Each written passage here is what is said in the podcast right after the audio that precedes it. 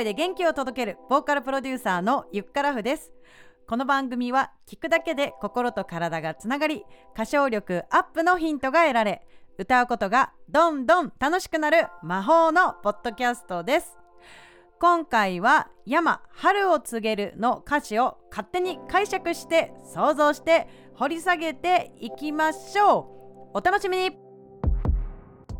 はいということでまずね前回の宿題「春を告げる」を聞いてあなたはどう感じましたか？感想を教えてくださいということでしたけれどもいかがだったでしょうか、えー、それを踏まえてね今回は歌詞を読んで「えー、レッツ妄想想像」をねしていきたいと思います。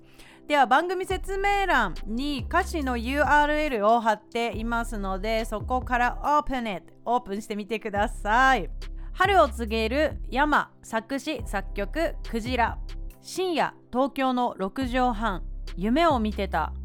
明かりの灯らない蛍光灯。明日には消えてる。電脳上に。開幕戦打ち上げて。いなくなんないよね。ここには誰もいない。ここには誰もいないから。ここに救いはないよ。早く行っておいで。難しい話はやめよう。とりあえず上がって酒でも飲んでさ。いつも誰にでも言うことを繰り返してる。完璧な演出と完璧な人生を。幼少期の面影は誰も知らないんだ。誰もがマイノリティなタイムトラベラー。ほら真夜中はすぐそこさ。ここで1番が終わります。そして、えー、頭サビのね深夜東京のっていう感じで続いていきます。続いて2番いきます。明日世界は終わるんだって。昨日は寝れなくて。小さな記憶の箱は夜の海に浮かんでる。僕らを描いたあの絵の中に吸い込まれるように週末旅行を楽しもう。どうせ全部今日で終わりなんだから。はい。最後ねサビ繰り返されて曲が終わっていきます。はい。タイトルがさまず「春を告げる」っていうのでなんかこう明るい前向きな感じがするっていう印象を持った方もいるんじゃないかと思うしあとはそんな中今どうでしょう？この歌詞を聞いてみてどういうことを感じましたか？どんな情景が浮かびましたか？分かりやすく言うと一番ねこのサビが分かりやすいよね。深夜もうミッドナイト。深夜っていうと何時ですか？もう12時って感じかね。夜の0時っていう感じなんですがで東京の6畳半夢を見てたですね。東京の6畳半夢を見てた。2回言いますけど。昭和はなんか東京って言うと4畳半みたいなね。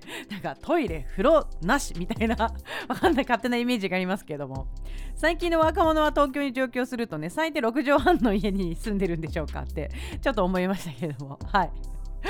まあ6畳半でもねそこにね、えー、こうテレビ置いたりとか家具をね置いたり本棚置いたりつけ置くと結構スペース少なくなりそうだよね。はい。これはでもやっぱ6畳半っていうとフローリングなのかな畳なのかなも結構気になります。はい。えー、そしてですね、まあ、明かりの灯らない傾向と明日には消えてる電脳上にっていう風に続くんですけども明かりの灯らない傾向と蛍光灯灯ってないってことだから電気ついてないっていうことでまあ深夜だからまあ、電気を消した状態で天井を見上げているのが主人公なのかもしれないしなんかこう東京6畳半蛍光灯とか出てくるとあれ電気代払えてないのかなとかもちょっと思えたり するところもあるけどこれは深夜だからまあもしかしたら普通にね電気を消した状態なのかもしれないですよね。はいあなたはどう感じますか、えー、そしてですね続いて明日には消えてる電脳上にこれはまあ電脳上ってこれはねなんかどういうイメージですかね。ちょっと難しいな。電脳上っていうあの電気の電に、えー、脳ね。ブレインの脳に、えー、お城ね。電脳上。明日には消えてる電脳上。ちょっとここはね私あまりよくわからないなと思いました。そう。アイデアぜひください。で開幕戦打ち上げていなくなんないよね。ってなんか聞いてんのかね。でここには誰もいない。ここには誰もいないからっていう感じなんですよね。なんかこうまあ電脳上まあなんとなくだけどなんかこうインターネットの世界とはいつもねあの惜しみなくオンラインでつながってはいるんだけど実際にこの夜の6畳半の私の部屋には誰か人がいるってことはないよねみたいな。なんかこうパソコンをオフにしたらあ今までつながってたオンラインの友達ともまあ一旦ねコネクト切れて一人になるみたいなね。まあなんかちょっとこう孤独感があるのかなみたいなのを指しました。えー、そしてね続いてですが1番ね最初 A メロ。ここに救いはないよ。早く行っておいで。難しい話はやめよう。とりあえず上がって酒でも飲んでさ。いつも誰にでも言うことを繰り返してるっていうね、えー、フレーズが出てきます。ここに救いはないよのここはどこなんだろうっていう感じなんですね。この現実なのか向こう側のネットの中なのかちょっとわかんないんですけどそのサビの部分はネットの中のこう世界だとしたらここに救いはないよのこの A メロになると現実社会みたいな、えー、感じで対比があるのかなとも思います。でまあこう現実社会に救いはないよ。早く行っておいで。難しい話はやめよう。早く行くのはどこに行くのかな。うん。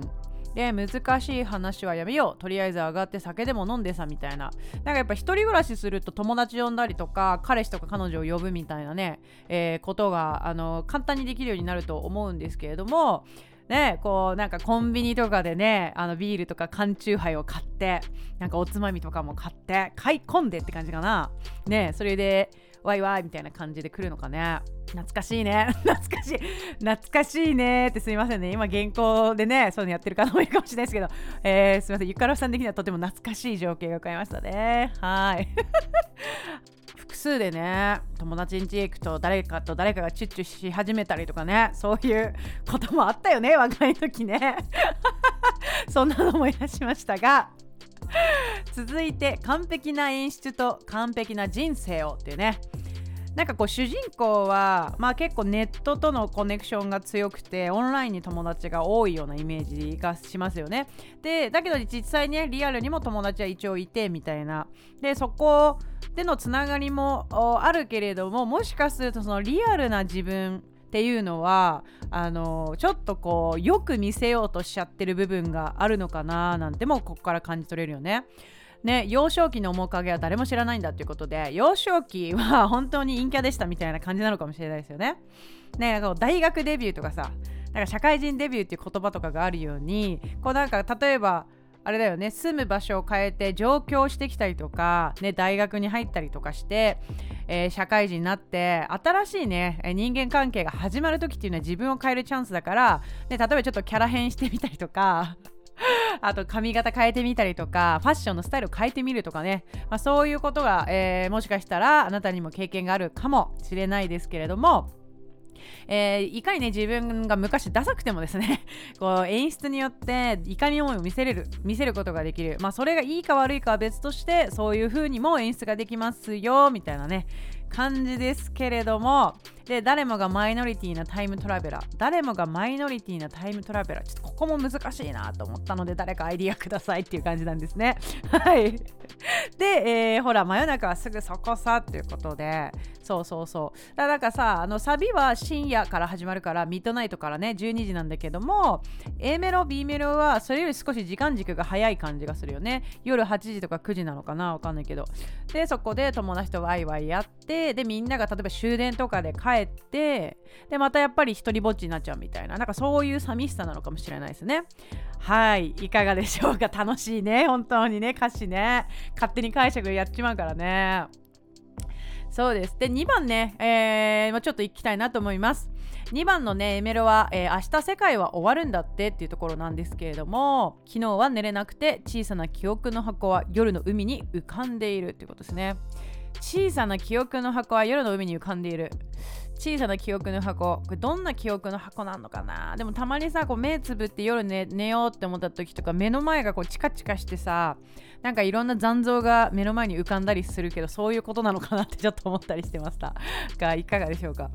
ねえ明日世界は終わるんだって。まあでもあれですよね。ほら私たちのこの今生きてる時っていうのは、まあ、物質的な世界ではありますけれども、まあ、過去、えー、そして現在未来っていう感じでねこう言葉にするとあーなんか昔こういうことあったよねって私もさっきさ懐かしいんだ話をしたけどまああれは過去でまああるんですけれども今一瞬はもう今限りだよねっていう意味で言うと明日世界は終わるんだってっていう言葉もまあなんかすごいしっくりくるっていうか、まあ、今の今の連続っていうのをここで表現してたとしたらなんか素敵な表現かなというふうに思います。うん。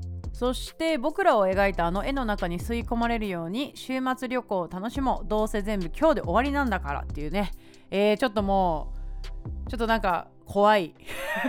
怖い怖い感じもすよね。週末旅行っていうのがあのウィークエンドの週末じゃなくて終わるにねあの待つねあの末末ね週末旅行ね。だからなんかまあこの世の終わりっていうかねもうだからこれ死なないでほしいけどね死なないでほしい感じするけれどもまあ10代20代とかねなんかこう友達関係とかね学校とかね、えー、会社とかでうまくなんかこう、ね、行かない時とかって自暴自棄に、ね、なっちゃうタイミングとかもあってあるかなと思うんですけれどもね。これがね、まあ、この妄想の世界で旅行を楽しむね週末旅行を楽しむということで、えー、終わっていただき、えー、インターネットでね完結をしていただけるといいなーなんてね思いますよね。まあでもどうせ全部今日で終わりなんだからっていうのもさっき言ったように一瞬の連続っていうのはまあ常々終わってる。始まったと思ったらそれが同時に終わりっていう表裏一体の世界観っていう意味でも捉えれるからなんかすごい重感じもしないっちゃしないけどね。だからこれ多分あの読んだ人とかねこう想像する人によって捉え方が変わるんじゃないかなと思います。いかがだったでしょうか？あなたはねどんな風に感じましたでしょうか？ぜひシェアリングエコノミーしてください。ということで、えー、今回、えー、山春を告げるの歌詞を読んでみてあなたは、えー、何を想像しましたか？ぜひ感想を教えてください。番組説明欄に貼ってあるゆっからフライン公式からぜひあなたの感想シェアしてください。お待ちしています。はいということで95回目の配信いかがでしたでしょうか？今回の配信が面白かったな役に立ったなと思った方はぜひ番組のサブスクリプション登録をお願いします。そして今週のキーワードチャレンジです、えー、毎週発表される、えー、ワード4つを集めて30分の無料オンラインボイトレを受けようということで、えー、2022年3月2週目のキーワードはこちら。漢字の来る。来るです。来る、えー来客の来ですね。はい。個人レッスン受けたことがないとかね今後の活動の相談がしたいよって方はこの機会にぜひ活用してみてください。えー、そして最後お知らせです。毎週水曜日夜7時からオーディションレッスンと題してですね曲を掘り下げるグループレッスン行っています。体験レッスンの詳細番組説明欄からぜひチェックしてみてください。さて、えー、次回の宇宙恋は山春を告げる歌唱テクニックについてお話ししていきます。ということで今回はこの辺で。ゆっからふでした。